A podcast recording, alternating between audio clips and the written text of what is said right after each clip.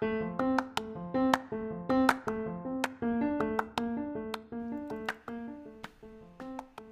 fam, welcome back to New Girl, Old Guy for episode 7 of New Girl Bells. I am neither the new girl nor the old guy. My name is Allie Lasher, and I am joined, as always, by my co host, the titular old guy, Kiwi Weens. What's going on, man?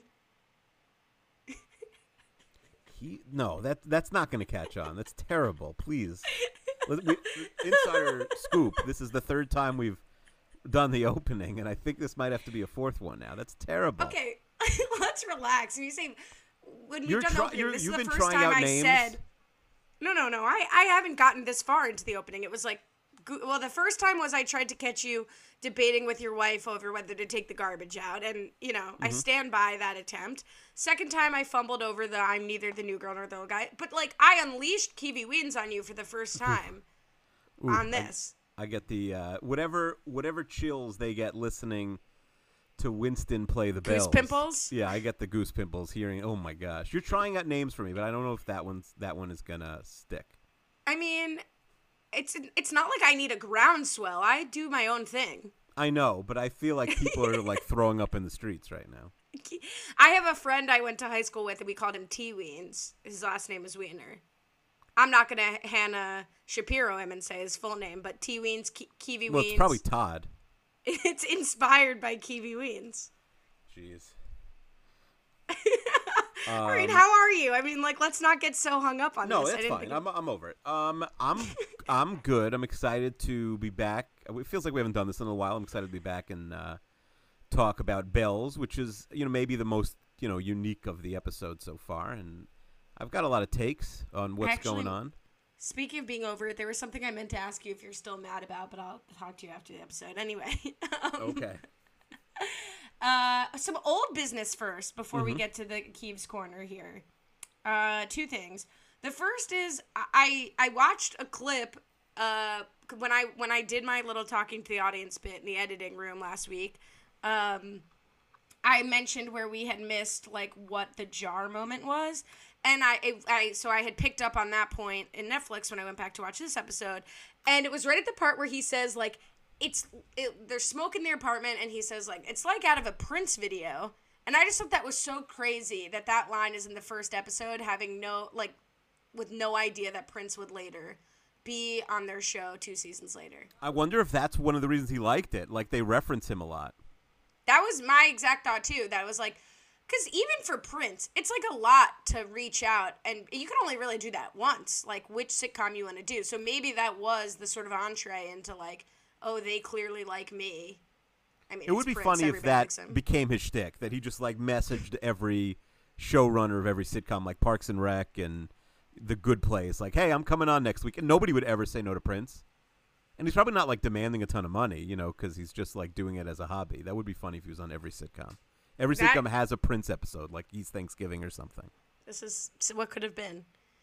Um, all right, and then Matt Stewart wants to know how many guesses would it have taken Kiev or Kiwi Wins to guess the episode Bells was about just teaching students to play the bells. Yeah, I don't. I don't know if I if I really. We were talking about it last week when I guessed the episode. I don't know if I would have ever come up with it. I, I also. I guess we could start with this. It, it, we could go right into a new girl question. Do we? What subject does Jess teach? It's a great question, and I was gonna ask you if you think like she's a music teacher. Like, is this gonna carry on? But I think it's probably more interesting to talk about it. Like, no, she does not teach music. And and, and I want to hear your summary first before we really get into it. I mean, you're a teacher. I feel like you're bringing a lot to the conversation here. Not that you don't always, but uh, let, let's get your summary. We have a suggestion from Katie's mom, who wrote us a great five star review, who suggested we call it Akiva's Digest. Yeah, like Archie's Double Digest and the Yeah, old. I- uh, I like that. Reader's Digest. I like this. So let's we'll try we'll try that on for size. Could you give us uh, the breakdown of the November 29th, 2011 episode of New Girl? Yeah, absolutely. So, um, Jess brings a school choir back to her house called the Ensembles, who are who are uh, just she's going to teach them how to play the bells because someone donated millions of bells, and instead of detention, these kids are going to form a five-child choir. and um, they link up. Are you counting Winston as a child? Yeah, I guess five person, including Winston. Uh, they link up with Winston in his, you know, biggest starring role to date. Is uh, you know, gets laid off from a from a temp job. Is super down in his luck. Maybe he hits rock bottom. I don't know if he's gonna hit rock bottom. You can have me predict that later. But uh, Winston is a bells savant. He picks up the bells for the first time and is in, incredible at, at the bells. And so they sort of become a you know a, a competent musical group. Meanwhile, you know the the one B story here is at which you know takes place almost entirely in in the apartment is Nick and Schmidt are fighting because Schmidt has money and Nick doesn't, and and Nick calls Schmidt a loser. Excuse me, Schmidt calls Nick a loser, and you know Nick feels bad that Schmidt paid for all these things in the apartment, and it comes to a blow over fixing a toilet and calling a plumber. And uh, you know they they also their relationship maybe hits rock bottom, Schmidt and Nick, before things get solved at the end. I really just not to congratulate myself through the lens of congratulating you, but um, I really the best thing I ever did in podcasting was decide that you're going to give a summary at the top of every episode. Well, a lot of people don't watch the episode, so I do think it makes sense. I'm not saying it's a good summary, but uh, I do think that now you know, you you have a little bit of an idea. And this is a weird episode. There's not a major. They're, almost both B stories, like the the the Bells Choir and the Schmidt Nick fight, or the, they, maybe they're like a both A stories, but they're sort of tied and and tied in together, and they're all happening literally in the you know in the same house at the same time. But there's not a major thing like last week or a Thanksgiving, or I'm sure most sitcom episodes where it's like, all right, this is really moving the plot forward for everybody. It's this is more like uh, you know just two cute things happening at once. See, that's interesting. I mean, I did. I learned from our friends over at um, Pawnee Public Radio that if you want to know which is the A story, look to the title. But I, I see what you're saying. Is that our is that our sister podcast, our cousin podcast, Pawnee Public Radio?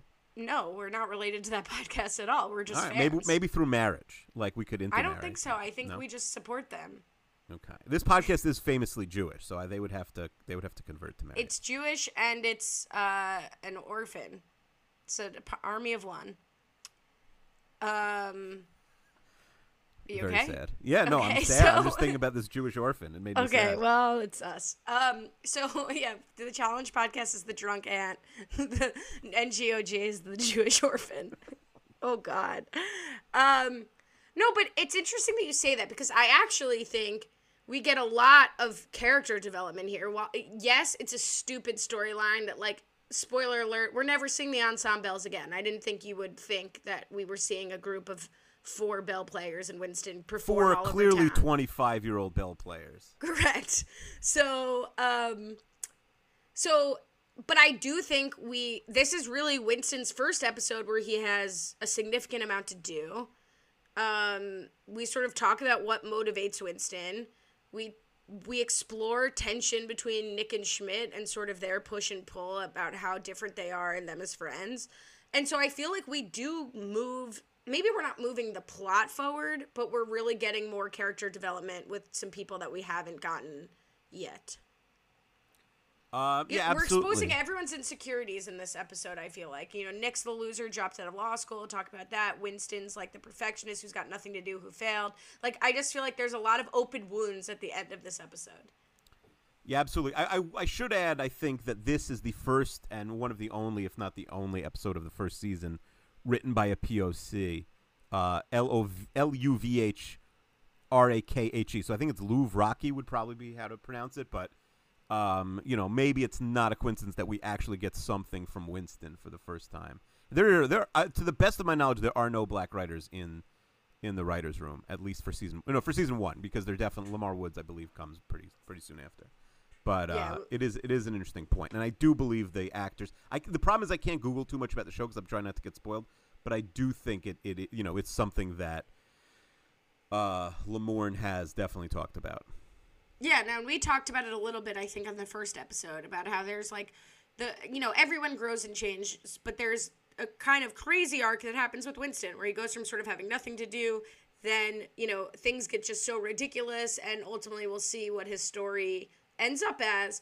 But I definitely think him more than any of the other characters really shows the difference that uh, representation in a writer's room can make for a character's story arc. And I guess I'll leave it at that without having to tell you everything that happens. Yeah, yeah, yeah. And listen, I have no idea, but it is. I thought it was. It's worth noting. This is definitely Winston's biggest episode. No Cece in this episode. She is. Uh, you know, she must have only had like 14 episodes in her first season contract or something. Because when she's not there, she's really not there. Yeah, I mean, it's how do you work in Jess's best friend, right? I guess Winston, Schmidt, and Nick are all each other's best friends, although they have some side friends that we've already met. Uh, but like, I get the frustration. I mean, it would be not the frustration, the difficulty of looping Cece in would be that she would have to be like hanging out with the three guys. I have. A, I have a bit idea for how if you if like she was in every single episode, how you get it. Oh, go ahead. You get Cece to like she comes. She just comes by once, and then like the next time Jess comes back with the ensembles, like every guy in the school is in the apartment. Like they heard about Cece, and there's just Oh, like seven. funny. There's just like seventy five. Like t- I mean, even like let's talk like being honest for a second. Like I was once a teenage boy. Like if Zooey Deschanel is your teacher, twenty years later, you're like still talking to your friends about about you know about uh you know your teacher Jess. Um, Miss Day, thank you very much. Miss Day. I mean, with with Cece, I I I think that's actually a really funny bit that you've come up with here. Congratulations. But I more just mean like to because this the beginning of this is Jess doesn't know the guys and therefore Cece doesn't know the guys. And Jess is still the, very much the new girl in the loft in these early episodes. It would be strange for Cece to be comfortable enough where she's just like chilling with the guys while Jess does this crazy bell thing, or that she's just like sitting on the side. Yeah, that's I feel true. like it's We're not, ready really, for it yet. Yeah, There's fair. still tension between all of the guys and Cece, right? Like that LMFAO dance weirdness doesn't happen if Cece's been like hanging out every single day at the loft. Yeah, I, I am curious if by the end of season one she's still gonna be like, is that she's like unleashed from no longer being the new girl, Jess, or is it gonna happen We'll see. sooner? I can't imagine it'll it'll still be going on by season two. Season eight, it's just like she's it's the There end is of no the first eight. year in the loft. Yeah, it's eight seasons, I thought it was seven seasons. and eight is like six episodes. Oh, eight is like the mini series type. Oh, okay. Hmm. You guys knew you were going to hear from me. It's seven seasons. This was a mistake. Gotta tell you, the rest of the episode doesn't get better from here. So if this offends you, maybe come back next week. my gosh, we got a lot more of this. We start doing right. ten a week. I mean. I'm happy to just stop right now. No, I like it. 12 minutes. No, you're not. What? Stop. Well, maybe if we just did like mini episodes, we could do a lot of them. I like scarcity, baby. Uh, yeah, uh, yeah, but yeah, okay, fine, all right. There's nothing scarce. we about... won't cut. We won't cut these shows from an hour and a half to twelve minutes. Fine. You have me. stepped on my great transition there. There's nothing Sorry. scarce about Schmidt's sushi order. Am I right, Keeve? Am I right? I do think it's my dream order is to like. I'm by myself, and it's like, okay, I'm gonna get like the platter from my favorite sushi place, and just like go to town, and no one will ever know. I've never really done it. I've I've picked at like other sushi orders, like, all right, nobody else is gonna eat this, I will, but I but I, I I've never done it, and I one day I'll do it. They don't have good sushi here, unfortunately. It's uh, why? It's all water. You'd think they'd have very fresh fish. Um, I think it's also like usually you would need to have like the people who like culturally make sushi, which there aren't a ton of like Japanese people or. Yeah, have sushi in Michigan and get back to me. Oh, it's bad. Oh, the worst. Well, because it's like there's no, it's like they're shipping in frozen fish. If there's Right. decent sushi, but it's a fortune for like a tuna avocado roll. Like your Mm-hmm. most basic roll is like g- to get it decent. In What is Michigan, to your what's your go-to sushi roll? Okay, so I recently got into omakase. So Puya said, "Would you solo on eighty dollars worth of sushi?" And I, when he wrote this question, I was like, "Oh, you're gonna embarrass me." I have recently, mm, twice in quarantine, not crazy, nothing crazy, treated myself to a delivery omakase. It's not eighty dollars, but it also isn't cheap. And unlike Schmidt, I don't got the means, player. But uh, you know, it's delicious. I like. How many I, pieces are we talking? Forget so price. it's like ten. It's ten um, pieces, Mm-hmm. chef chef determined pieces, and then one roll. That's not that much. It's a lot for me. So I find sushi to be very filling, Interesting. But not in a bad way. Like, Like sushi's it's like ten perfect, like- nigiri and and and then like one regular Nigiri? roll. Okay, you really are Israel. Yeah, yeah, yeah. Nigiri. Nigiri. Sorry, my kids even correct me on that because in the Sushi Go game, we which once upon a time we played, but that was that we was could still play. ago. I still pay for that service. Mm-hmm. Uh, but, but I'll tell you it's me, but really it'll be my six year old son smoking. What do I care? I'll be happy to play with them. Um, the what's yeah, it that by the way, did you end up sub- getting a subscription for your son? No, this you know is what? like less than eight dollars a month. I would and- be happy to do it. We haven't played in a while. I, the truth is, there uh, like everyone has this. Where there was like five things you were doing at the beginning of quarantine that feel very foreign now. Like we were playing the same board game like three times a day, every day. Yeah, I used to play a lot of Catan online, and now I like can't imagine logging into Catan. Or like like we talked about playing that poker that we were in poker tournaments. Like that was a stretch. There was I had like stretches of doing certain things, and it feels that was like when you thought like oh you know it's just gonna be a couple months and and like all right here's the new normal. Nobody's leaving their house, and now things have have changed a little bit. Do you think six months from now, when we're doing this, we're gonna be like, oh, that feels like more of a quarantine thing we were doing? Uh, No, I don't think the podcast September? quarantine because I've been doing this since you know 2014. Yeah, but we're not starting this podcast if we're not in quarantine. I don't think. I would agree, but I also think like, well, you think you're gonna be your social life is gonna be too lit to do a New Girl podcast once a week? If no, it's it's gonna be like everything else. I'm gonna sacrifice my social life to do this crap. listen, if, give yourself six days a week to hang out with people, and you could do this podcast once. That it's a high class problem to free have. time. Very, very Yeah. limited free time. All right, no, I'm happy to be here, happy to be doing it. But so sushi, I couldn't eat eighty dollars worth of sushi. I for sure could. It's my. It's like I. I really want to do it. If I ever go back to New York, I'll probably. I'll probably do it.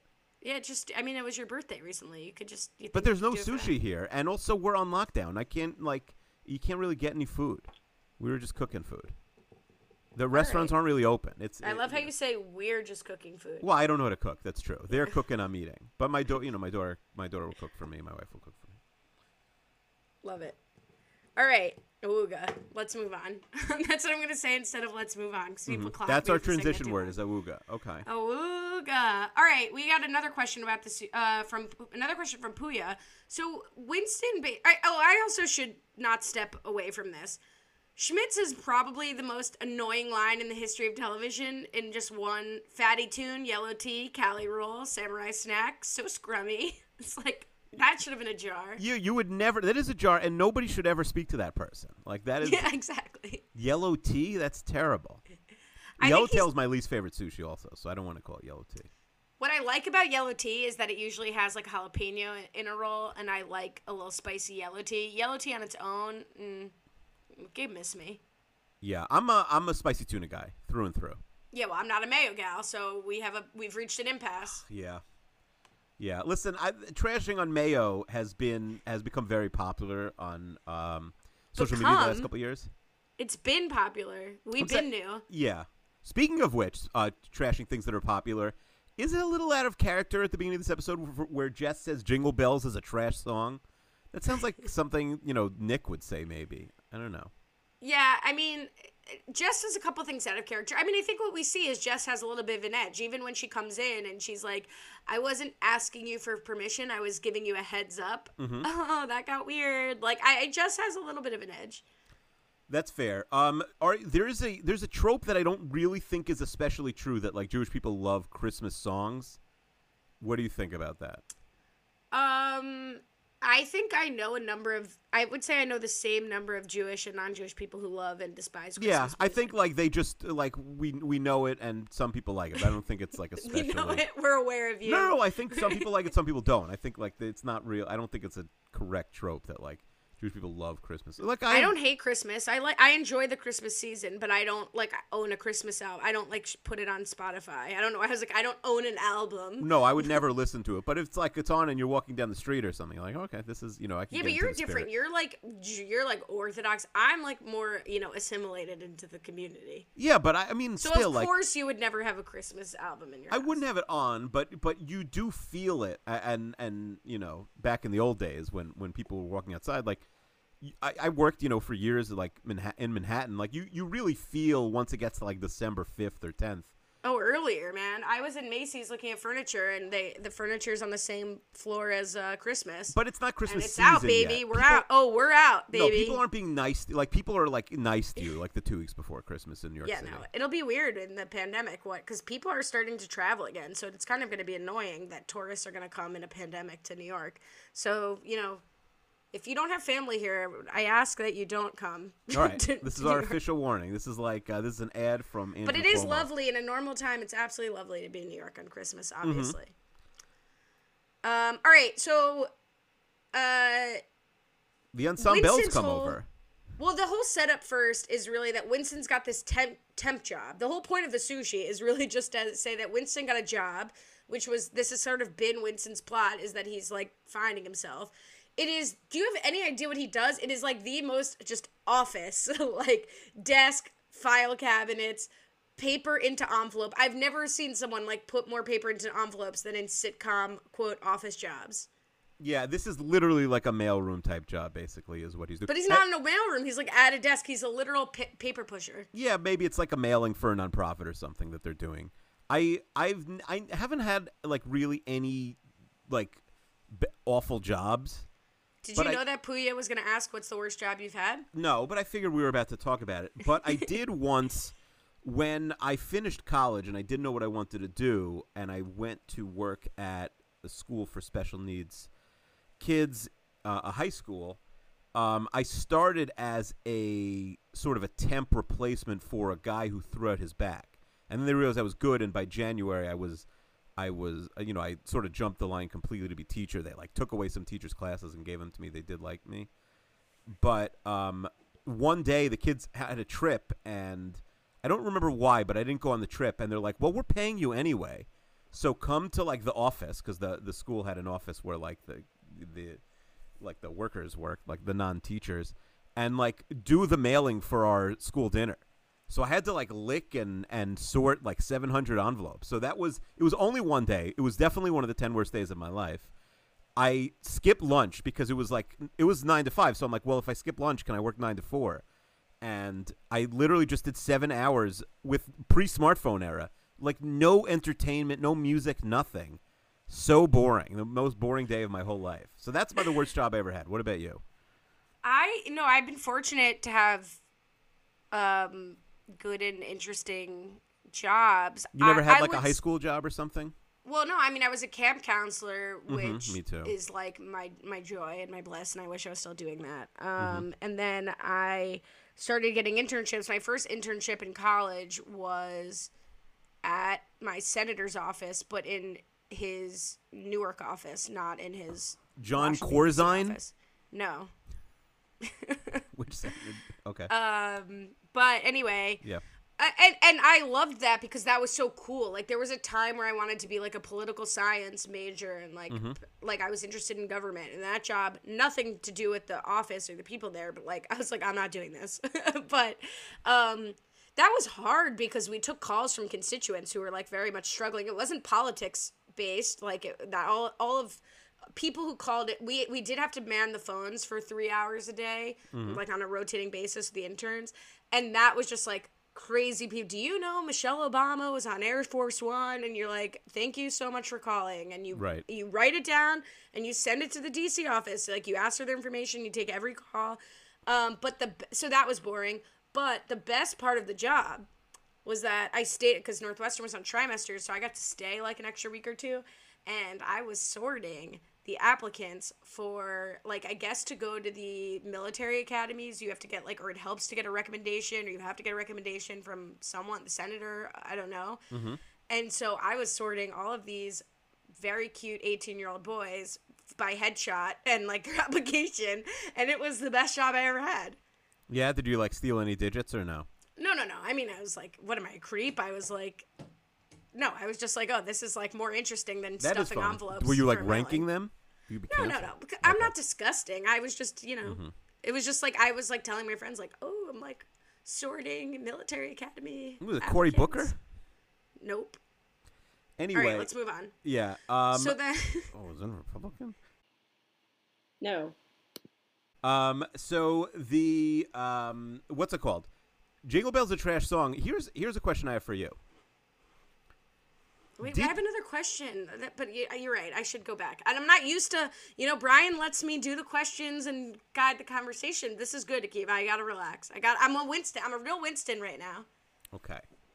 They come to Jess's house. I'm not quite sure why they can't do this in school or at like a neutral place, like where they ultimately play in a field somewhere, where they have to go to her house, and she was like comfortable bringing these students in. Um, I believe you went to public school your whole life. I never went to public school. Um, Is that a read? no, I think you've said that you went to public school. Uh, you know, I K did. K through twelve, and I I I went to private school. You know, K through K through twelve.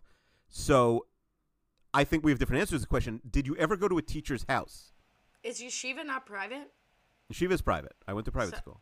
But K through 12, didn't you go college? Oh yeah, but ob- yeah, but uh, what's the difference? Private college, public college. Like you'll see, for the purpose of this, like no, I you know, it's it's a little different. In theory, going to your professor's house would be more normal than going maybe to your high school science teacher's house. I'm not sure. Well, yeah, I mean, you're asking me an unfair. I mean, the answer is no, but Mm-hmm. my mom was a teacher in the school, in middle school I went to. So my mom was very good friends with a lot of people who worked in the building who were teachers and my teachers. So like, I was going to my middle school when I was like in fourth grade and like talking to the reading teacher about what books I should be reading. Like, I mm, like so for me it would not mess me up to like. So I can't really relate. But yes, of course, this is bizarre, and she get the flimsy excuse of like our community center like won't let us practice there. Right. Makes presumably the school itself has some room. I mean, I don't understand. Yeah, not, maybe they it's don't- closed on Saturdays or something. But in maybe it's just like a Jewish private school thing. But yeah, we definitely went to like teachers' houses sometimes. Oh, okay, yeah. No, I mean that would not be the norm. I mean, I went to like sometimes like a teacher my fourth grade teacher got married and we all went to the church like to watch her wedding and then we obviously were not invited to the wedding, but like we I, I've never I don't think I ever went to a teacher's house as a student until college. I in fifth grade, I had to tell. Um, I went. I paid a shiva call. Do people know what shiva calls are, Allie? I don't apparently people want to get a Jewish education here, which I I'm interested. I mean, I know what a shiva call is, but I don't know that I would be super interested in like religious commentary on a t- television podcast, but people have written to us that they don't want you to yada yada this. So go ahead and explain what So a shiva shiva call is basically after a person loses an immediate relative. The week after the funeral, they they um, basically sit home and mourn for a week, and people come and visit them and bring food. That's really where you get the eighty dollars sushi trays. People bring you the the sushi trays. Um, that's probably the only time I've pounded the I not to not to you know downplay my grandmother's death, but the my my mom's best friend and, and neighbor um, was taking people were bringing food by like the the truckload because that's what people do, right? They bring like you know here's lunch, here's bagels, here's whatever. And so I saw like oh someone someone brought like really fancy sushi. I'm like all right, I'm gonna have that tomorrow since my mom was mourning and like doesn't eat on the best of circumstances. I'm gonna eat that. And then the lady and then the lady and my mom has like three fridges. And this lady was like, "Nah, it was old. It was like six hours old." She threw out the sushi, so that was my chance to have eighty dollars of sushi. So so let's rewind though, because I I don't think you can eat sushi six hours in the fridge after. I mean, I know you can. Like it's very hit or miss. Like you really have to examine the fish. oh yeah, I mean, and I know might- you're I don't not think it was having crab rolls. stick over there, so you're having raw fish. No, I don't think it was rough fish. I think it was. I think it was like uh, you know avocado California roll type stuff, probably. Can you have? You can't have imitation crab, or you can't. Is imitation There's a mock crab crab. kosher? Yeah, there's a popular kosher mock crab. Yes. Um, yeah, no, I mean, I, my best Shiva story is introducing my dad's best friend growing up, who's like, you know, an Italian guy to what Shiva is, and he said the funniest thing about well, because you you eat ahead of time, not ahead of time, but like a lot of times, like the family eats, or I shouldn't say what Orthodox people do. what we the way we do it down here is, uh, you know, Shiva is X to Y time during the day and then resumes again seven to Yep, nine that's or pretty whatever. standard. Yeah. And so like you eat the deli platters that get sent and Mm-hmm. so we had my dad's like my best friend who my mom they all went to the same school together so whatever come and we we had wine at our shiva which is not traditional but my dad's two favorite wines. And so we're giving him wine. He's having deli and he goes i'm digging shiva. Like this is shiva this is great. And it was like one of the all-time i laughed so hard when he said that That's very that. funny. so yeah you know cultural education here. Wait, but can I tell my one crazy teacher's house story? Oh no. Oh, actually, the, we, so we no rules no two parents no rules Keith do whatever you want. I well, I am in, in fact a parent, uh, and so. oh okay Sorry. Um, I, I, I do think. Oh, so my first story is Mrs. Chaitov's house.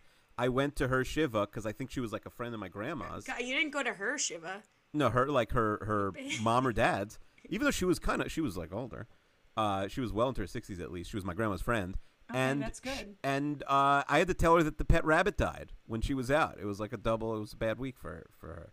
Uh, the class rabbit uh, did not make it when she was Well, out. let's start again. You didn't have to tell her. the like the the assistant someone said like oh you got to go tell or maybe she asked me. She's like how's lucky the rabbit doing? I'm like i know you're having a rough week but you might want to well you're already sitting down on the low chair but you might want to sit down. Oh God, give up. um, yeah no i think she asked me how the rabbit was doing because i wouldn't have brought it up. I was a very shy kid. You're already sitting on a i was like don't worry uh, menachem zomber he threw it out in the garbage. He flushed it down the toilet um, Oh, but wait, well, who? Why have I heard about Menachem before? Uh, because I, ta- I, I he, he I, I mention him a lot because I always talk about my Akiva's childhood friend Andrew on another podcast who is my friend from second grade whom I'm still friends with, and then there's Menachem Zomber who is also my friend from second grade who, um, I in theory I'm still friends with him, but I you know I speak to him like once every five years. Um, that's adult friendship standards. That's pretty good friends. no, no, I like he he came here and we went out to uh, to a nice lunch, but uh, I don't speak to him on an annual basis. Um, he doesn't have social media. That's really the, the key. Oh, so my other teacher story is this is this is really inside baseball, but I think it's fun. We so Purim, which is um, as we talked about last week, sort of Purim. the Jewish Halloween slash St. Patrick's Day. You go to your rabbi, and the rabbi is essentially your homeroom teacher in a yeshiva, right? Like you'll have him for the equivalent of three or four periods in the morning. I want to be clear so I don't have to edit myself in saying this to the audience. You say right. I have no idea. I- I've I'm- never been to yeshiva. Okay, but uh, you know, I'm just uh, the right for the people at home. So let's say maybe you'll have you know three hours a morning uh, of this rabbi for you know you'll have a different one each each year, but it's essentially your homeroom teacher. But you'll learn Talmud with him, maybe some Bible, but it's it's it's a lot. It's it's much more. The relationship is not the normal like t- student teacher thing because not to get like not to get creepy, but it's like they're you know th- like you have you have them for you have them for like three hours a day, and we did six days a week, Sunday to Friday. How is that getting creepy? No, What- I'm just saying you you're not like say? close with them, but like it's you know it's it, it, you you you you know you're seeing each other 20 hours a week, and maybe you'd go there for like uh uh I don't know, I don't know some of this stuff is inside baseball, but right, anyway the guy who who wrote in and said we should be talking more about this, they're incorrect because I'm you're losing me here. Okay. Anyway, so on Purim, we go, we went to his house, and we're in eleventh grade, and and everyone got plastered at his house, which is a crazy thing to happen at your eleventh grade teacher's house, uh, and in a very strict school, which would not have approved of it. Um, and then And that's the last time you ever had alcohol. no, I didn't drink. I was like the. I was probably the designated like uh, you know make sure the guys don't like drive home you know take away everyone's car keys because people were we're in eleventh grade people were like driving there. Um, that sounds like your rabbi might have some legal problems. Yeah, well, listen, way. he's listen. Hopefully, you know, it's it was uh, twenty years ago. He's still there. This is so- Shonda Akiva. We gotta move on. All right, but yeah, so those are my going to teacher's house stories. While you were talking about this, I realized there's a very good chance that Jess is not actually their teacher teacher, right? So like, usually if you, I mean, look, did I have detention once? Yes, and like the person who's like organizing this Yeah. is not. It's not like the four of them are in her class together. I had never met my detention detention lady other than when I had detention. Yeah, so it's very possible that like Jess, even the original question that started this is: Is Jess a music teacher, or what kind of teacher is she? Jess is the type of person that would, if we're gonna stretch, would like volunteer for this like extra opportunity to mentor kids. I feel like the union hates Jess. She's like doing too much, you know. oh God! Well, you're the teacher here, Yeah, but I was never really in the cool enough to be in a union. and they loved you so much that they took classrooms from other people. If Yes. that could happen now. That is true. No, they could still do it. It's a small private school. They don't have like they could they could have st- still done that.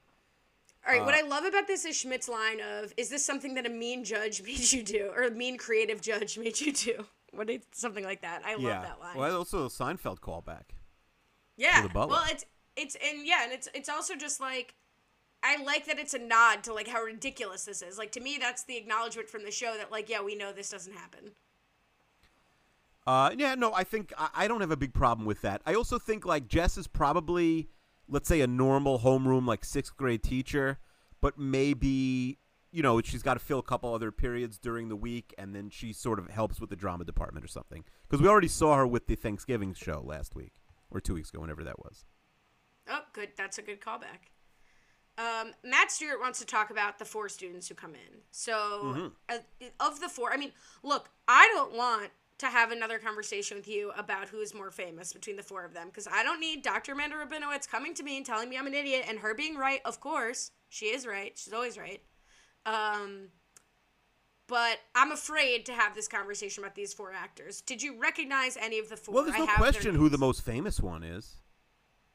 Because one of them is Lil Esther. Yeah, Esther Po- Povitsky. Mm-hmm. I I agree, but um, uh, Ki Hong Lee is on Unbreakable Kimmy Schmidt. Uh, Matt Stewart gave us their whole uh, IMDb. IMDb here. Yeah. Raven Goodwin, I recognize also. She was in Glee. She's in Glee. Uh, Raven Goodwin is like the star of the four, though. She has some good bits. Like they, they, they didn't really make the ensembles like a huge deal, but she's definitely the best of the four. Little Esther never speaks. I thought like, I kind of thought. I mean, she's like obsessed with Winston. That's like yeah, I thought she Winston. was maybe like way too old for this. Of course, she, her name is Little Esther. She does have like a baby face, but she was only 23 when this when this aired. I figured she was because it just feels like she's been around forever. I think part of it is that we know her too. So like they, she wasn't made to look younger. I mean, they could have like braided her hair in Mm-hmm. pigtail braids, you know, and like they could have made her if they just like slapped her there and so yeah, like but she passes for a high schooler. No, but I, I think she stands out as looking older than she normally would because we know her. Like if we didn't know her, does that make sense? hmm Yeah, I almost sense. feel like if we didn't know her, then I wouldn't have noticed her like she- because she, ha- doesn't fit I wouldn't have even noticed her honestly. I'm looking um, at their ages now. God, it's been a long time. No, the, I think Raven Goodwin is like 1920. Like she's she's pretty uh, close to a high schooler, and yeah, Little Esther's 20 was 23 then. All right, I mean, good for them. Mm-hmm. Have I talked about that I could have been in ensembles? No, uh, when would you have talked about that? Well, like I, I don't know. Do you know what instrument I played uh, through high school? No, I, I didn't think you had any musical ability, so no. Well, I mean, I don't have singing ability, as we know. Mm-hmm. Uh, all listeners to this podcast know. Um, uh, Robbie Freeman says, "Oh no, sorry, I'm gonna ask that later." Somebody asked, I'll get to it and I'll credit them. That like, if you were locked in a room, Akiva, and Mm-hmm. you had, in order to get out, you had to play one song on the handbells. Be dead. Do you think you could do it? I'd be dead. That would be it. It'd be over. now I could do it, but I would be more of a Hector because I played the mallets. So I had a, three and a half octave marimba in my basement. I play a vibraphone, bells, chimes. Matt Stewart said, "Allie, as a woman, what do you love more, role models or alternative percussion instruments?" I'm gonna say, as a mallet player, I prefer auxiliary percussion. I, I'm I'm what in is here, a mallet? I just googled it. First of all, now it's going to be on like some true crime story. I Amazoned mallets the hammer. If something happens to anybody here, they're going to be like, he was searching mallets. What's a mallet? no, like a, you know, a xylophone. Yeah. like mallet instruments. So basically, it's a scam. You learn essentially how to play the piano. It's the same sort of music, Mm-hmm. and then you can play a vibraphone, a marimba, a xylophone, bells, chimes are the same, but you really hit it. Steel with it. That was I love playing chimes. Steel drum, I I I could if the we had steel drums in my high school and they were like marked with the note, and then I could do it, but I wasn't, you know. Were you in the band? Yeah, I was in. I made the high band. I was in. Uh, I couldn't believe it. This is when. Did I tell you my band teacher told me I'd get an ulcer by the time I was his age during my audition for high school band in middle school? No, you've never mentioned this. I didn't know you were I mentioned this recently to someone um, that he was correct, but I've yet to have the ulcer. But I'm not his age yet, so we'll see. Um, but yeah, so I was in wind ensemble. I was in a jazz band. I was in percussion ensemble. And but I was terrible at percussion ensemble. I like never. I had private lessons with the guy who ran it, and I like never went. I was terrible. I I was like I was bad. But um, you know, practice makes perfect. I never practiced. Uh, yeah, no, I My brother never- also played it. I don't know that, and that was the only like team you were on. That was the only. That was like your your. no, I was a captain of my gymnastics team. Get the hell out of here. No, you were not. Yes, I was. What high school gymnastics? Do you want my varsity jacket? I'll pull it out. We'll no, get it on video. I don't. I mean, yes, yes. Please put a picture with the episode, but the um Why do you doubt? You know, wait. I've talked about your daughter doing gymnastics. You know, I did gymnastics. yeah, but I also thought you were like not coordinated. Honestly, you've met me two times. I have incredible balance because I haven't lost that. I know, but I just it's really vibes. You you have not coordinated vibes. I have to say. That okay. I mean, I could be wrong. I'm wrong. Pot kettle friend. I mean, I think no, but of course, everyone knows I'm not coordinated. I'm the least coordinated guy in town. People, you know, see me on the street. They say, "Oh, you can't tie your shoes." That's wild that you're saying this. To I think, but I think people would agree. I think people are blown away that you were like a gymnastics person. I mean, I was a gymnastics person. I mean, I you know, I was a competitive gymnast. What do you want from me? What? Um. Wait. What level? You did? You were like your high school had a gymnastics team. So my I did it outside of gymnastics, and then I mean outside of high school, and then yeah, I had a vers- we had a varsity gymnastics team. Well, we had a it was both like to varsity. I think you had to compete a certain amount of times because like anyone could just be on the team. Um, because it's like not a lot of people that would. Could you have done it at Northwestern, or it was it was that too Hell high? no, no. too I gave. level. I was like two years towards the end of high school. I just transitioned to just doing the high school team once a season because our team wasn't that good. So Mm-hmm. I was like good enough to compete, and I was yeah, I was unanimously elected captain, baby. Oh wow. Okay. Learn something new every day. Because I have spirit, you know. Like I was born to be a, ca- a captain of a team. Mm-hmm. Do you think that if if not coordination? Yeah. Oh, I you, mean, I mean, you're the loudest person on the team, without I'm question. painting. I painted a. Tra- I stole a traffic cone and painted it blue and white. My high school colors. I brought it to every single meet. I was like, you know, I'm a fool. I believe it. My wife was the, the captain of her high school basketball team.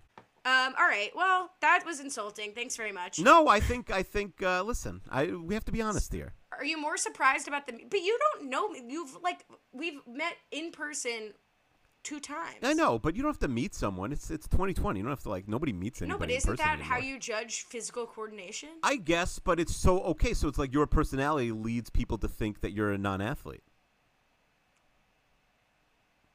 I guess I'm, I'm so competitive. You are very competitive, but like, yeah, so you're good at board games. Did you play any? Did you play any sports where? Because you know, Chester, we've had this conversation. Chester would say that gymnastics not a sport, right? My Chester, my my sports yeah, let's podcast not get into this. I mean, yeah, I was I for well no, it, I my parents put me in soccer, Mm-hmm. and I was like I would just sit on the field. I'd run in when they called time for the oranges. Mm-hmm. That was my claim to fame. I hated soccer, but softball and gymnastics and dance I continued with, and then they wanted to put me on a travel softball team, and. I would have had to quit gymnastics, so I had to make a decision. So I stayed with gymnastics. I gave up. I hung up my cleats, Mm-hmm. and uh, yeah, so I conti- I, I think I did dance like into late middle school. Okay, that's very impressive. I, I. I feel like it would have just come up more. I hope I, I hope I didn't offend you. I Why would it come up? I don't like. What am I going to talk about? My high school sports? Like, yeah. it's so what else lame. You have? Yeah. What else like would you talk about? Literally everything else I have going on in my life currently. Okay, fine, fair enough. All right, it is extremely offensive that you're saying this, but I'm going to choose it's not, to be offended. I'm going to rise above it. No, uh, you're not actually offended. I just didn't think you were an athlete. I because I, also thought Uh, Are you more were- surprised by the music? I mean, I do a lot of things. Like I, I, I did a lot of stuff. I had, I had very pushy, a very pushy mom. Yeah, no, that I know. Everything. That I know. Even if you weren't the best kid on the team, your mom would have gotten you to be the captain. No, that's not true at all. No, she didn't fight for you. I like was una- I was it was like a no brainer decision, unanimous, baby. Mm-hmm. And uh, I'm a I'm a leader. I'm a natural leader. I agree. No, I that I that I 100 percent so agree why with. are you saying my mom would have meddled and got me? To, she's not like that. She worked for the school. She was. oh, never that's true. That. Well, maybe she would have had more connections. I I don't was know. editor in chief of the yearbook, president of the French club, captain of the varsity gymnastics. All right, team. I will I will accept you into Northwestern University. Uh, um, all right. Well, I'm gonna try not to cry as we move on here. Let's talk about the fancy fix. This is sort of in the B story, but I want to talk about it here because this sort of comes up over Desiree going to the bathroom, and it's a code code blue, whatever water, just just water or something, and uh, the bathroom's overflowing because you gotta turn the faucet on in order to flush the toilet. I feel like I don't have anything in my current apartment like that, but I've definitely been in places in my life where that's not too foreign of a concept. Yeah, one of the uh, toilets in the house we moved into like was just broken when we moved in. And so I was I was saying like, yeah, you know, we have to tell people we have to make like a sign like how to flush the toilet. You have to like go into the tank above or whatever. And it's like, oh, we're gonna like make a sign and explain that like in, instead of getting a plumber or whatever. Um, but yeah, no, I've definitely had you definitely had to deal with things like that. Uh, imagine being a high school kid though. I mean, she's just peeing, but still, like that's a the height of embarrassment that like You've, she's got like four grown-ups dealing with her like pee that's like leaking on the floor or whatever. for grown-ups. Um, I so I love this montage of so basically there's tension, right? Schmidt's got money, he's got eighty dollars worth of sushi. He wants to call a plumber. Nick is like, if you wanted a fancy fix, I love the concept of a fancy fix. We see a collage, a collage, a montage of quick fixes Nick has done in the apartment. Ben Taub says which one of Nick's fixes is most impressive. Um, I, the fan is the least impressive. The fan is like, I, it's very funny, but it's like, there, it's just so gross. Like, imagine having company. Like, he's gonna have a lady over, and like that fan is blowing in their face. To, he tapes ice packs to the fan, and that's the fix. But Which is listen- bizarre because it, it's there's nothing cooling about a fan. It's the propellers. So like the fact that the propellers are on means it's fixed. Yeah, I don't, it didn't make that much sense, but it was a funny visual. Are you? I see. I don't want to make any more assumptions. Are you handy? Like, can you do things like that? Obviously, I cannot. All right, let's ask. Do you think I'm handy? Um, yeah, I think more. I don't. I don't. I like. I'd say seven out of ten. I'm a 10 out of 10. Are you really? I when I was in second grade, I changed the printer ink on my own, and my dad was amazed. And I was like, I followed the diagram. He's like, that's amazing. I'm a very handy. I actually just did a fancy fix for my mom. you love. She, like, you love printer ink because you once. You once tweeted that your dad left your mom like years of printer ink. Oh yeah, no, thank God, because it would be my project. I don't love it. It would be my project. Yeah. Um, but no, she had a she needed a copy of something, and she didn't have anything. Um, she didn't have a blank copy, and we don't have whiteout. So I did what my dad taught me to do, which I cut out perfectly shaped squares, taped it over, and then did a scan of it, so it's like blank again. Brilliant. That is good. Yeah, I'm obviously a literally a zero out of ten in terms of uh, handiness. Like, it doesn't even make sense to me that people can do things like that. But married to like a 14 out of 10 uh, handiness. Like when we got married and we didn't have jobs, like my wife built our uh, cabinets out of wood. Like she had like a saw or a hammer or whatever you build stuff with. Oh, that's crazy. I mean, Mm-hmm. I I love putting furniture together and doing stuff like that. I and I think I although I was not very good in tech ed when I had to like build a race car out of wood. I see. I wish I had had classes like that or gotten OT at any point. Well, you went to Ironically, fancy school, so you didn't have that crap. no, I think they should have it even more. Like they should teach you life skills. I never learned any life skill. I did marry Well, that's OT. apparent. but I still I, I I never had OT and I needed it to like learn how to do things. What's like that. OT? Occupational therapy, just like to become good at using my hands to do things. Got it. Got it. All right. Um, I actually have a game for you. I Mm-hmm. have a game I'm in development on that was supposed to be for your birthday, but I forgot, and so I was gonna do it for this episode, but I didn't have time. Mm-hmm. You're gonna save it for the next it. birthday. So- no, I'm gonna just do it next week. It's not like a birthday specific Ah, game. okay. Um, but all right, so I'm gonna. So are you on your Twitter DMs? I'm gonna send you. So this is inspired by, you know, Schmidt's. Uh, Nick is fixing the toilet, and or sorry, Sch- Schmidt's fixing the toilet. No, Nick's fixing the toilet, and uh, Schmidt makes the comment like, "Well, you're using my emergency tools," and he's like, "Do you even know what this is?" And he says, "It's a scissor." So I want to play a game. What tool is this, Akiva? Um, do you know the name of the tool that Nick was holding up? It is spoiler alert, not a scissor. All right, so you're gonna send it to me. No, no, that is just I'm asking. No, I don't you- remember. I don't remember the tool. All right, I'll describe that one for the audience at home. It's sort of, uh, you know, looks like something you could grab with. Kind of looks like a scissor. It's a f- two flat mouth piece. Needle nose pliers. And I only pulled out tools that I would know the name out of. So you're gonna have to trust me, but we'll see. I feel pretty good that you're not gonna know these. I'm not gonna know anything. All right, so I'm gonna ask you to describe the tool 1st Mm-hmm. Sorry for the clicking. This is in game necessary. I always get told not to click. well, but I'm clicking for purpose. Mm-hmm. Okay, so do you can you describe what I just sent you? Um, uh, a hammer. No, but describe it to that. So it's a specific type of hammer. You Yeah. don't know it. Ball peen is that a thing? oh, you got it! Ding, ding, ding. Wow. Mara, All right, so maybe you're gonna know this recognize game. the ball peen hammer. Are you impressed? Because it's got the weird thing here. Uh, say you're impressed. You're blown away, right? She's blown away. She's probably more like, "What the hell are you doing?" That you had to recognize a ball peen hammer. That's probably true, but I think because like it is a weird name. Uh, but I am, yeah, I don't like yeah. So the hammer has like one side that's normal, and the other side that is like, I don't know why, why is it called a ball peen. I don't know, but Hold on, I have to pull up a new image because for some reason my copy and paste from my doc isn't working. Um, but okay. So actually, now I'm worried that this is gonna fail, and I've done too. I've gone too easy on you.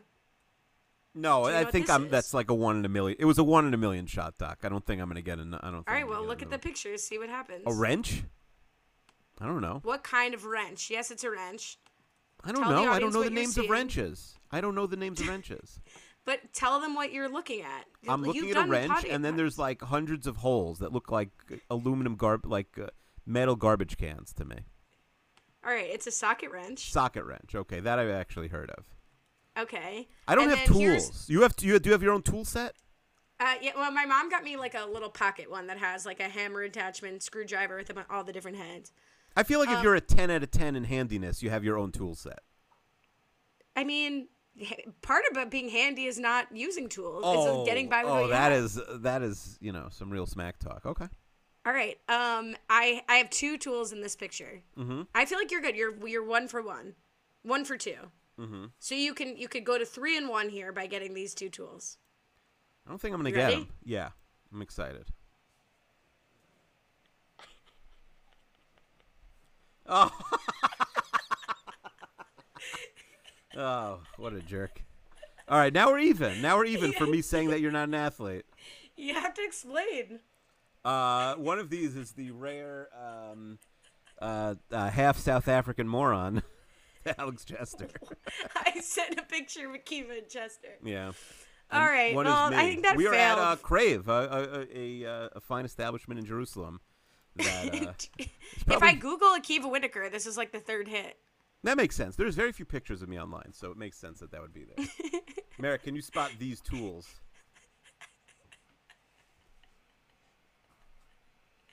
Just the dead air is perfect for the podcast. Nah, Hello. she's not. She's not feeling the joke. I didn't ask you to bring her into it. I feel like she- walk by. I wanted she, missed a lot of context. Yeah, that's all right. All right, I'm gonna have to edit the whole thing Yeah, out yeah. anyway. Um. All right. Uh, all right. So we're all over the place here, but basically, Jess is begging um, Winston to help out. What do you think of her pitch for him helping out with the handbells? I, he really doesn't have a lot going on. I do think it'll be like a good boost for him. I like the pitch, and he he should help out. You you need like when you're at rock bottom, like Winston is in this episode. You need like something to boost you up, even if it's something weird like being in a high school band when you're a grown up. Um, I liked that she is, says that handbells might be like the fifth coolest instrument. What do you think the coolest instrument is? But another shout out to uh, Pawnee Public Radio. If you listen to my episode, Kiva, you already know the definitive answer to this. Yeah, you you know what you said this, and I for, I did listen to the episode, and now I'm forgetting. Um, but I I know my opinion, which is well, you're talking about a school band because there's not a lot of like electric guitars in a school band or anything, right? You said the bass. Uh, there are electric guitars. Your answer was the bass, right? The upright bass. Yeah, I don't know what that is, but you said the bass. You said uh, the bass player is always like the cute guy or one or something like that. I didn't say that, Akiva. Maybe but, Hannah said it. All right, maybe I said it. Let's move on. Maybe we're an hour in, and we're not even touching the this episode. Mm-hmm. Should we just scrap this and start again another day? No, this is wonderful. um, Uh, do you, would you rather be a tinkle or a tonkle? I don't know what that is. What are you talking about? Oh yeah, they say that. I didn't get that. Yeah, no, it's t- it's not a good joke. Uh, I didn't get that.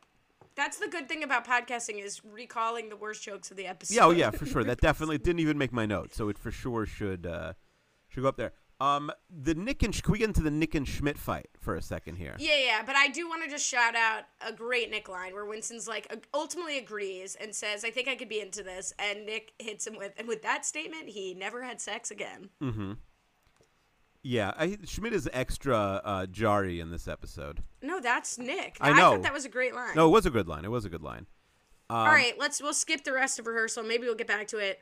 Maybe we won't. Let's get to the Nick and Schmidt fight. Probably the more interesting part of the episode. Yeah, it is interesting. I do think like I I wonder if they have more of these. It, it did feel like a real fight. I do think this was like a well acted, well directed episode. It did feel like two male roommates who like love each other but are going to have like a big fight now. You know, you've people like this is a, a real fight that 100% could have happened. I do think they and you know you tell me about guys male friends fighting like it, it felt like it got a little personal more than I would like I've normally seen when guys argue. Like even when he says like oh I'm rich and I had a forty thousand dollar bar mitzvah, um then obviously later and Schmidt goes over the line calling me a loser. But I don't know. I just thought that it like escalated really quick. But yes, I agree. It was well acted and definitely showed like years of tension. Probably Is that a really expensive bar mitzvah? In I, I guess he's a little older than I am, like 1993. I guess that's an expensive bar mitzvah. Well, yeah, Matt Stewart said, "How much does the average bar mitzvah It's- cost?" I- I, honestly, mean, I, I think should- that's a fortune. I should have I should have done more research. It depends where you are. I think there's places where like you know, my my little sister would have like she was in a huge class and she would have 5 6 bat mitzvahs every every, you know, major Sunday weekend that wasn't like overlapping with some holiday, Jewish holiday or or you know, Labor Day, Memorial Day type thing. And she would go to like, "Oh, well, this one's in the Hamptons." Like the other girl I'm friends with, but it's just like in a synagogue. And this one we're getting like a limo to the Hamptons. So I do think it really runs the gamut. Like there's no set amount. Uh, wow, this is blowing my mind. I just googled it, and the first hit is like between forty thousand and sixty-seven thousand. That's way too much. Uh, it, I mean, it, it is a wed. I mean, people have these like crazy like weddings. Okay, so C- CHC, if you have 150 guests at 80 person, it'll cost you twelve thousand dollars. Can you It's would you text would you text the Jude now and say how much did my bat mitzvah cost? In no world would I do that, and I certainly wouldn't talk about it on the podcast. Okay. All right. What a classy broad. Do I have energy that suggests that I would? No, no. But I do want to ask my my parents now, but I, I don't want to get into it. I mean, you're gonna have to make a bat mitzvah. You've you've made a I made mitzvah. one. I made one. Yeah, but it's much different here. Okay. It's like it's it's much more. It was it was done much cheaper. Do you know who would have his ear to the ground here? Who? Alexander Chester. Wait, but the, he. I'll tell you why he wouldn't because his oldest kid is six. yeah, but I still feel like he's around. He lives in a in a in a more He's upscale around. neighborhood than than than you know. I do. My parents would know. My, my parents remember. My dad is a is a teacher and a rabbi, and and like you know they get. I think the they didn't say this, but like the one sort of like solace for them is like they go to like 10 of these things a week and normally between weddings funerals bar mitzvahs like they, my dad has to go to a zillion he goes to like two shivas a week every week of his life normally um, All right. Do you think that you speak talk more Jewish stuff on here than any of your other podcasts? yeah well i don't know rob That's kind of know what I was talking shocking because Chester is also Orthodox. yes also So meaning, why why are you bringing this here? I mean, I'm happy to, well they to talk because about it it, with you, but I feel like it really about has how much no his bar mitzvah cost it would be weird to talk about it on a, a sports podcast it never comes up with like how much did sam darnold's bar mitzvah cost? Is he Maybe- Jewish? no. Josh rosen his his counterpart at US, usc ucla was but he's out of the league Actually, you once said a very funny thing about Sam Darnold that he's the most important Gentile in your life. How how's that feel now? Uh, he is no longer. I'd say the most important non uh, family member in my life now is Steve Cohen, the guy who's buying the Mets. But I can't Oh, call him a. Gentile because he's Jewish. He, but he's my new Sam Darnold. I've given up, obviously, on so the Jets. who's no? Well, who's your most important non-Jewish person in your life? I guess Rob. wow, he'll never hear that. No, he might hear this. He might hear this. I, uh, but, um, yeah, I don't know. Like I'm trying to. If there, I wish there was a good. I guess Pete Alonso on the Mets, but he had a bad year. He's very important. He's an important Gentile to me. Uh, how about where's the guy who left you your cameo today from Robert? Oh, Endy Chavez. Endy Chavez is an important guy in my life, but he's like, you know, he he's he's over. we should clarify he's an important guy not in your life. I, he he said my name today. He knows who I am. He did, was paid to say your name. Forget the What's the, mustard. what's that run you did? I know you googled it. What run? What's a cameo from him run? you? Oh, of course I googled it. Well, he, I, I I joked um afterwards that it was thirty six dollars. So I joked afterwards that like maybe oh, double high. yeah maybe he like he only gets the Jews who are like sending it because another one of my friends like oh yeah I sent I sent our, our other friend uh, uh, an Endy Chavez cameo for because he's not like super famous. But he has this play that makes him iconic in Mets history. He made, the, you know, are you familiar with his catch, Allie? No, and let's can we move on? Yeah, but you, after after the podcast, you have to look really up on Endy Chavez's today. catch. Okay.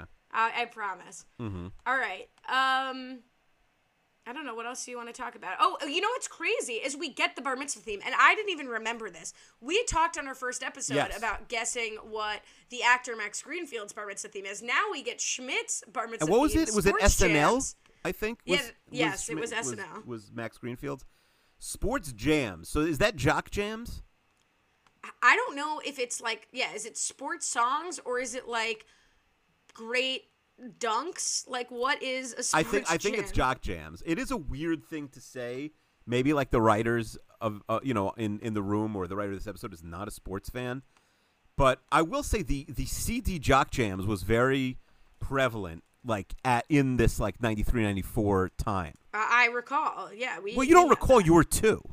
No, okay, but I had Jock Jams was very prevalent in the '90s when I do recall. Yeah, so yeah, but it was like that's when it peaked. So it actually would have been like, "Are you ready for this?" It is a good theme because you just play those like 15 songs at the bar mitzvah.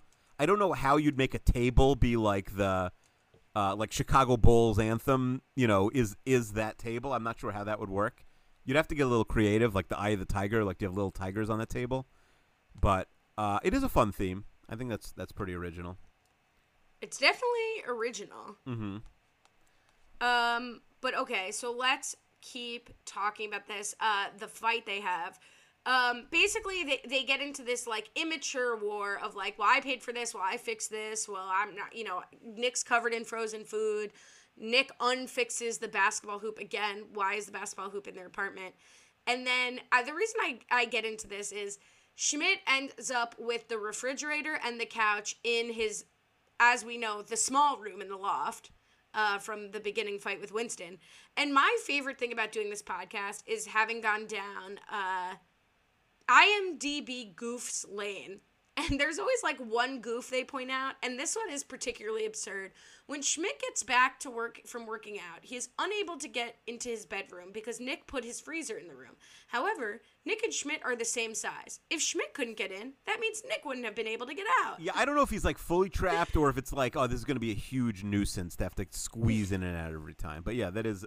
I, I don't know if that's a full goof, but yeah, I do like the keep up the IMDb goofs segment. I love the IMDb goofs when they have them. Uh, I don't think there's can- any standard, by the way. I think if you submitted, can we submit a goof one week and then see if it makes it like th- three years later if it's still in there? Because I think like this, the standards for allowing the goofs are just like someone submits the goof and it's just there forever. I think you have to. Well, n- you know, I've never come across a goof that wasn't true. Not that I've like at least But the they're first seven nitpicky. episodes. Do you know what I mean? Like maybe you can get knocked. It's like Wikipedia where it's like, oh, that's not true. I can report it, downvote it, whatever. But uh, some of them are more nitpicky than others. Like some I are mean, I guess you could probably get away with submitting the goof of like Jess says she Jingle Bells is a terrible song, and then later like loves Christmas. Right. Like that's like a terrible. That's not good. oh, enough, she's gonna be like a, a, a. Miss Christmas lady. She's gonna be a big Christmas don't, person. I mean, there's like she's into the Christmas episode like that. So I think it's like close enough where you could. I mean, she calls it a trash song, Jingle Bells. What about Jess says in the show New Girl, season one, episode seven, uh, Zooey Deschanel says that Jingle Bells is a trash song, but she had already played Christmas loving woman working at a store in the movie Elf. Like, Yeah. just put that in. like, Yeah, that would be you funny. think that she's a real person. And then see a year, like rem- send her a Google reminder for a year from now. See if that's still in the IMDb See if it's still section. there. I love it. Um, I feel like you can't relate. You know, I'm gonna make some painful judgments about you now. Yeah. I don't think you can relate to the conditioner versus shampoo part of their fight. Oh, you mean because I don't have hair anymore? Also, I like, because you're not clean, you don't know luxury products, and you don't have hair. oh, okay. We, you did show up for my roast. I think.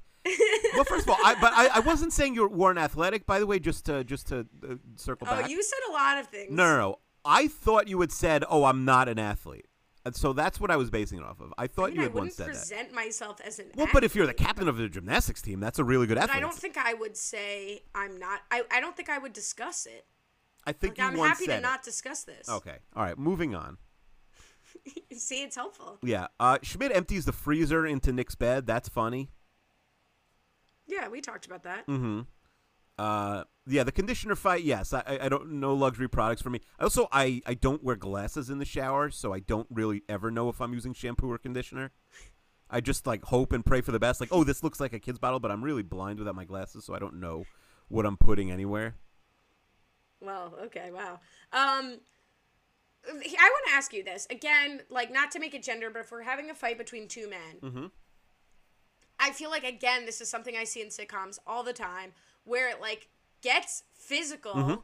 and then gets extremely emotionally cutting. Yeah. I've never seen two men have an altercation even somewhat like this, even though I've seen it a thousand times in sitcoms. Yeah. Okay. So I think what would need to happen is like someone would need to throw a punch or something. Like they would need to wrestle to the ground, and then they can sort of have the joke about it. You know, ten minutes later when tempers cool down.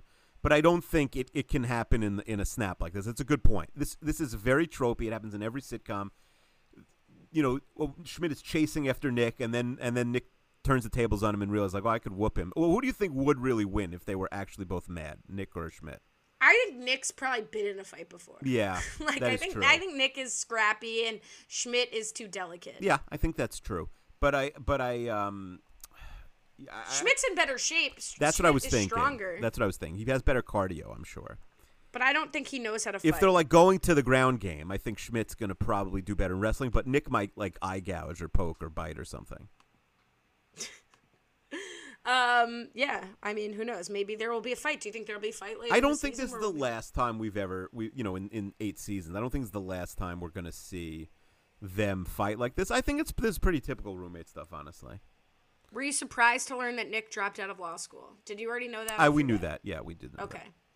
Uh, that's like a pretty low blow. I feel like that's like kind of bad for Schmidt to cross that. I mean, it's funny because people, I mean, he's like me that people feel like they could say whatever they want to to him.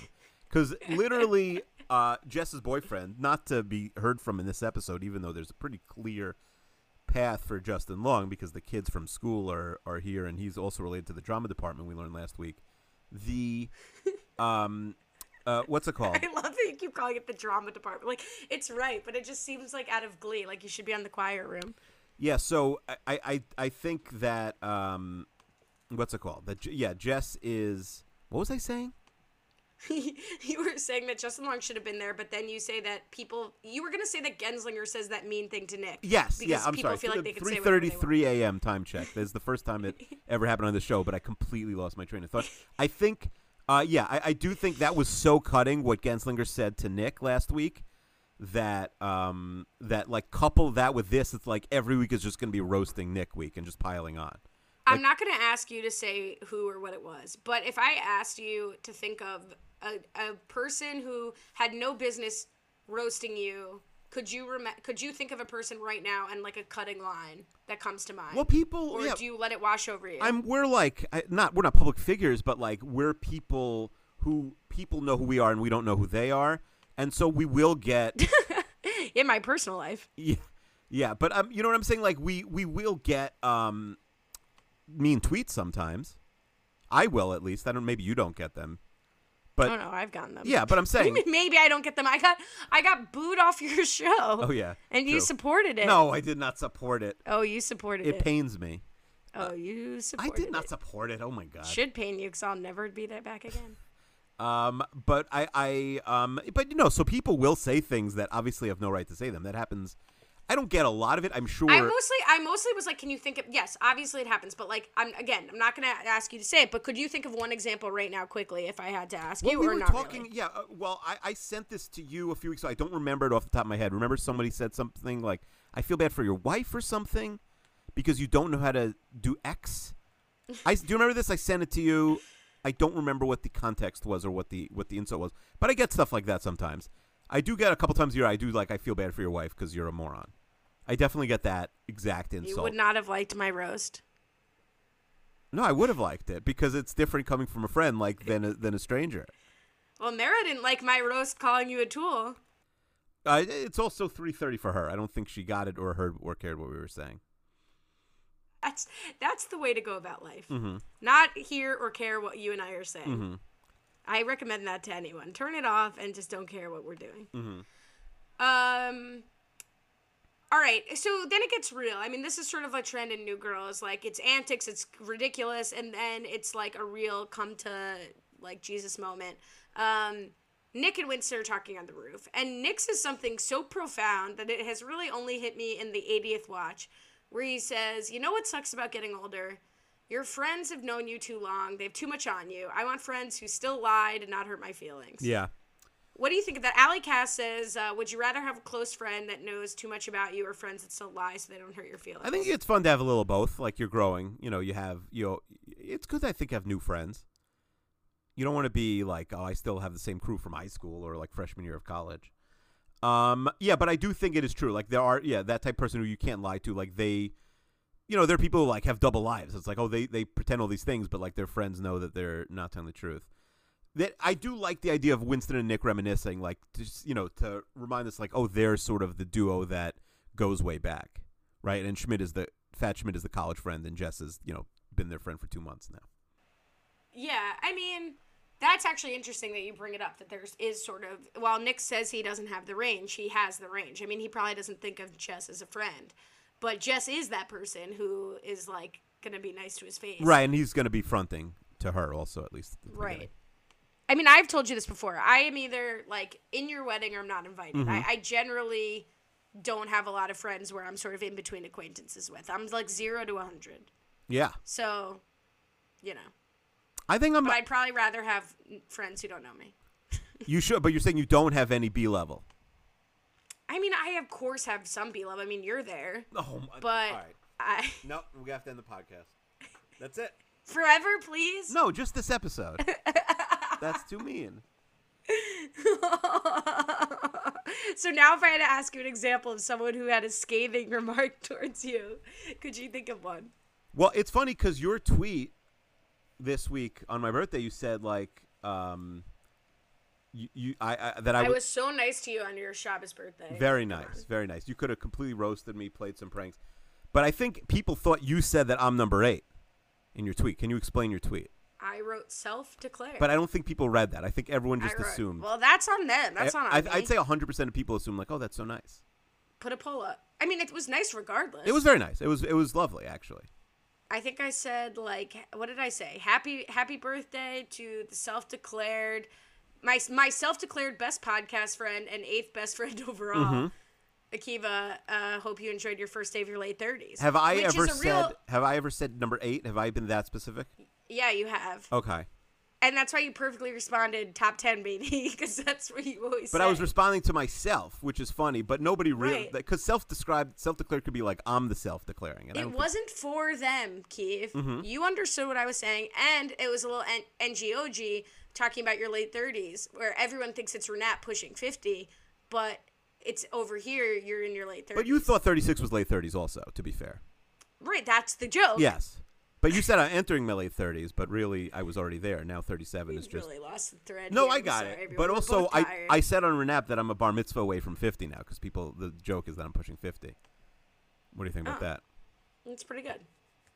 Yeah, you should come here and uh, pick up one joke from Renap that you know I haven't heard and Yes. come tell me it. And Yeah, see if fine. I Every like week. I'll tell you my my one line that you'd appreciate. Your best shot. What's your? Give me your best. Your best five minutes. All right, I'll remember Work that it for out on next Renap. week. But that's like okay, well, because a lot of times we'll discuss this podcast.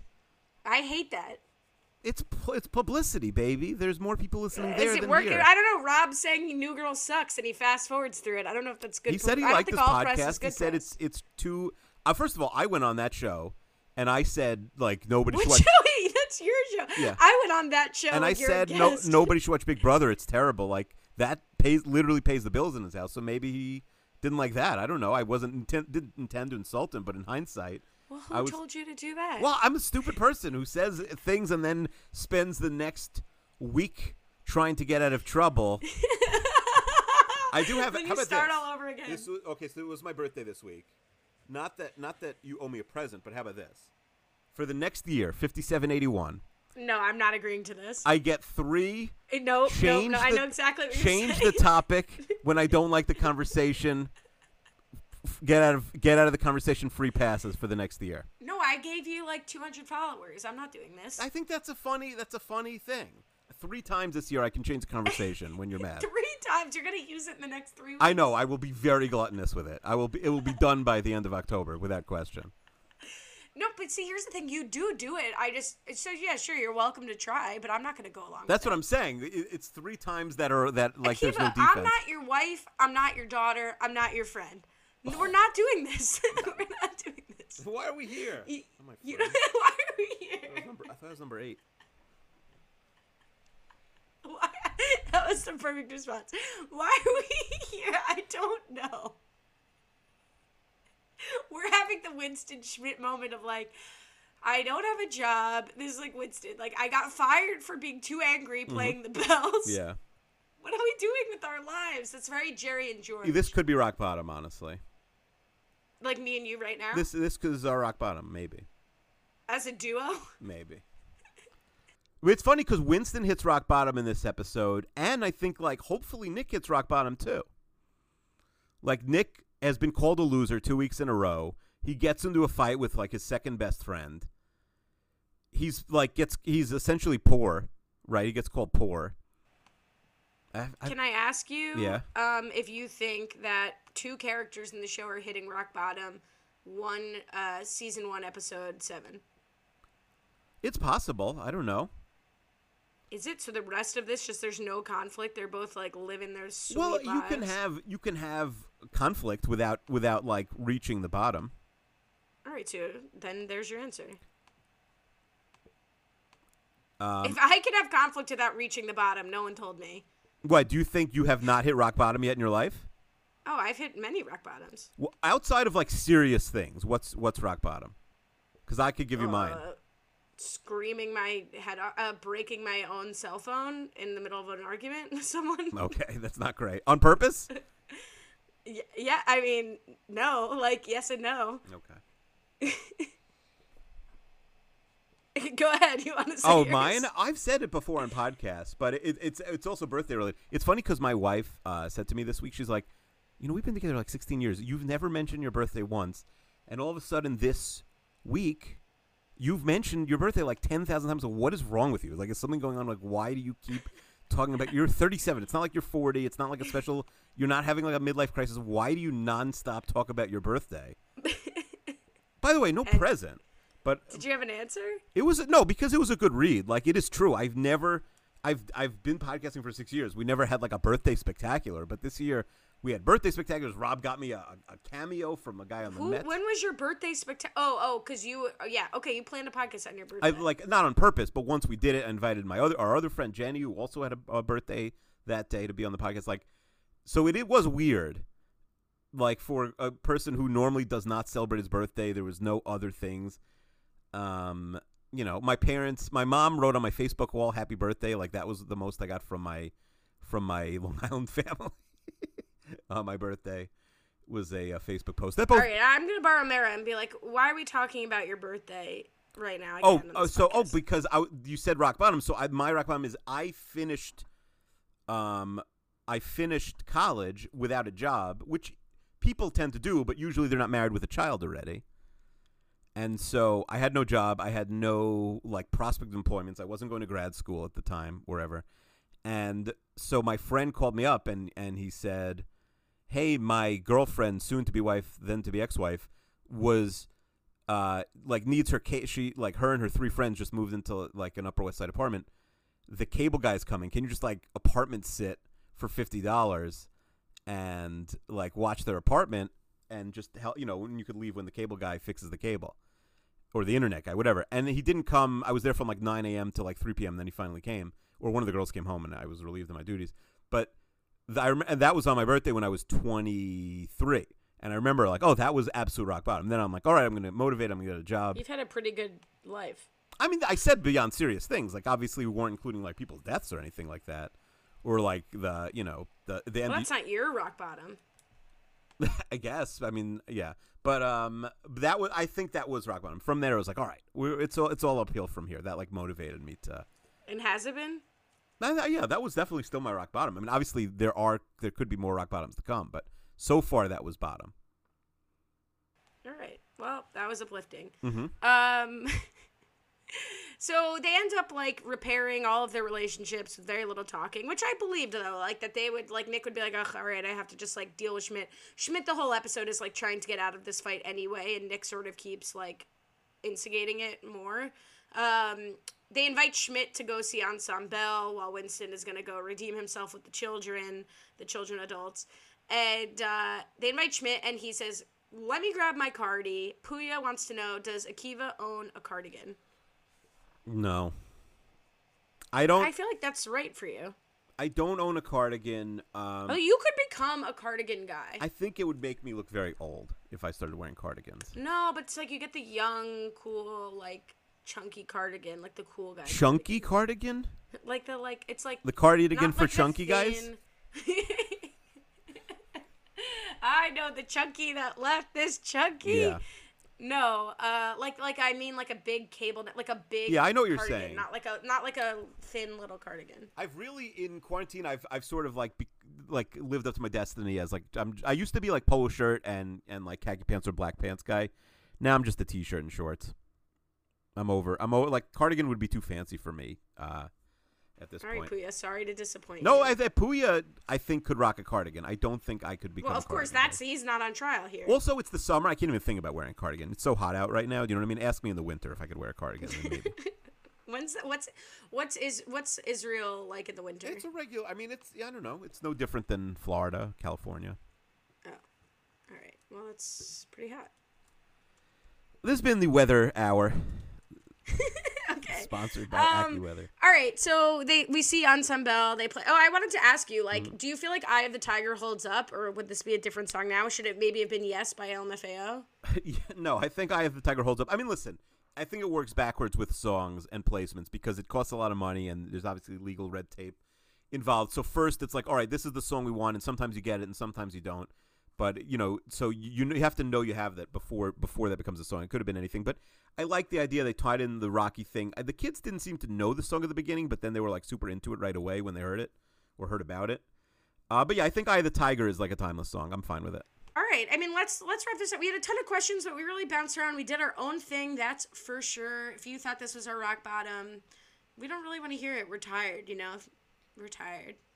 Please be nice. Okay, so what do you think continues here? Uh, why why no Justin Long? Matt Stewart wanted to know. Is he out? Maybe you were wrong. I don't think he's out, but I think it's like you can't get long every week. Do you know what I mean? I think it's like on off on off. That's what we're gonna have for the next. May, and I don't think the rest of the season, but for the next couple months. All right, well, I think that's a great segue into the next question. Uh, season one, episode eight. Ready for the title? Do you already know it? No, Did you look? I, I didn't. I'm It's trying to stay called- unspoiled. Stay, uh, hold on to your hat, Keeve. We got a little, uh, or hold on to your yarmulke. Mm-hmm. We got an awkward episode coming up next week. It's called Bad in Bed. You mean uh, hold the hat or pass the hat? Yeah, give me that hat. Give me that hat. Sorry. For me, it was more like, here, take my Take hat. my hat. Um. Okay, so this is actually I like this because basically it's self-explanatory, except there are like five possibilities for who to whom this could be referring. Right. Correct. One of my children wakes up. Um, the uh, what's it called? I you so now you just It's mentioned Justin Long, and you may have spoiled it. No, it's not a spoil. It's like we're talking about a romantic relationship. So yeah, it's a but I wonder if it's him now. I wonder if uh, obviously something romantic at Bad in Bed, unless it's like a continuation of the Nick and Schmidt fight, and he tells Schmidt he's bad in bed, and he has like a mental. yeah, that is possible. I, I I think there would be the the third strike for for Nick. He would have an absolute mental breakdown if he gets rocked like that for a third straight week. So now, so now I'm just gonna guess that it is Gunslinger. That it's a Okay. it is a Zooey issue with Gunslinger. That's that is Who's bad? Gunslinger. Okay. Now, oh, now could it be Gunslinger saying Zooey is certainly gun- I love how you're calling him guns gunslinger. He's the like a guy who gunslinger. slings guns. Genzlinger. Genzlinger. Sorry, Genzi. Zooey and Gunslinger. Zooey and Gunslinger. So I That's like the knockoff, the bootleg New Girl. So I, I that's what I think it is. Just because I think you you led the witness by but with that segue. Maybe I have you right where I want Mhm. you, Keeve. Uh, in the B Um, in the B group. The B, the B team. Look, people. Uh, I I think I. What did I tell you? I have like three friends, Mm-hmm. and you're not one of them. I said in my top ten. You said you could never be top ten. Well, I mean, Akiva. comma. One like, second. Of course. I could never be com- com- top ten. Comma. But I only have three friends. Okay, Akiva. Mm-hmm. Let's have a frank discussion. No, I don't want to. No, let's have a frank discussion. No, let's not. Am I am I in your top ten best friends? I'm not. Let's not. I, let's let's. How about no, no, I want to know. I want to know because maybe that'll help me. That maybe I'll rethink things then. Can we like? How about that's the season finale? As I answer that, because I can't think about it now. At, at Yeah, you can. how about how about this? Can I make a easy list and then I get back to you next week? I have to like actually think about this. It's three fifty. Akiva, Akiva, Akiva, Akiva. Yeah. In what world am I one of your three, your ten? Oh, not three. Closest best friends. Ten. How many friends? I mean, you can't. You have to be top twenty. How many friends do you th- I like? I'm 36. Thir- oh my Okay, gosh, 37. you have your wife. You have Chester. That's not a friend. Your wife. You literally last week you told me maybe uh, hopefully my husband will be my best friend. Yeah, hopefully for you. You literally said no, no. I'm joking. I'm joking. I think, but yeah, uh, but people don't count that in the rankings. That's weird. Then, like, should I count I like a people parent? absolutely count that in their. Would you count a parent? If you feel like you're best friends with them. I mean, even not best friends. Like, would you think you like your sibling? Like, even if you're not super close, they'd have I to know. be top I think ten. there are some siblings where it's their best friend, and some siblings where they're not friends. I don't think that's that crazy. No, I because even if unless you like weren't on speaking terms, the sibling would still like it. I don't know if they were, if the sibling and like your seventh best friend was drowning, you're still saving the sibling, even if you're closer with the. But what I mean? that's not the que- that's not the question. It's not who do you love more. Mhm. If like they were both getting married on the same day, you're going to your sibling's wedding. But that's that's like a but maybe whose do you actually want to go to? Okay, that's fine. But that might be like the Hamptons question of like who's richer and has a fancier. Okay, but this has nothing to do with it. All right. I mean, we've really, I think, Hit rock we've, bottom. Mm-hmm. We've hit our rock bottom. Do you agree? I think so. Yeah, I for sure agree. I accidentally insulted you about not being an athlete. Well, the the real insulting part is that you keep bringing it up. Like I haven't brought it up. Well, I feel very bad. Why do you feel bad? I, I told you I've choo- I I choose not to run. I choose not to be upset about this. Okay. I um, did text Missy about it though. Uh, during the see, you've been very distracted. Usually, like you're on point. You've been typing. I don't know. You've been a little distracted this week. I had to look stuff up. yeah, I think we need maybe next week we're gonna go to a no outside media episode. What are you talking about, Dad? Like, what are you outside media? I come here every week. I I prepare. Yes. I get the questions. Because I'm not allowed to click. You're There's been a lot of clicking on the other side. You're jumping around. Well, you could have told me that. no, not like, I tell you I'm and then joking. edit it hasn't out. really- There's been a lot of typing, but not clicking. Well, you could say that that you're picking up typing and that I should stop looking. No, stuff no, up. no, no. I th- looking up, I think is good, especially since I, you know, there's a limited to what I can research. Well, it's not. You know, it's not helpful f- to tell me after the fact to keep. Well, this is a this is an eight season show. We're only in episode seven. We're we're learning for next week. Seven season. People, Whatever. their parents are fighting right now. All right, I feel fine. All right, Mm-hmm. let's do the five star reviews next week. Let's not sully this with anybody else no, I having to be think involved I here. think we I, we have to end on a good note. It has to be like No, no, Nick- this is a great note. It's really me telling you that I actually have to go. Um, so we'll do that next week.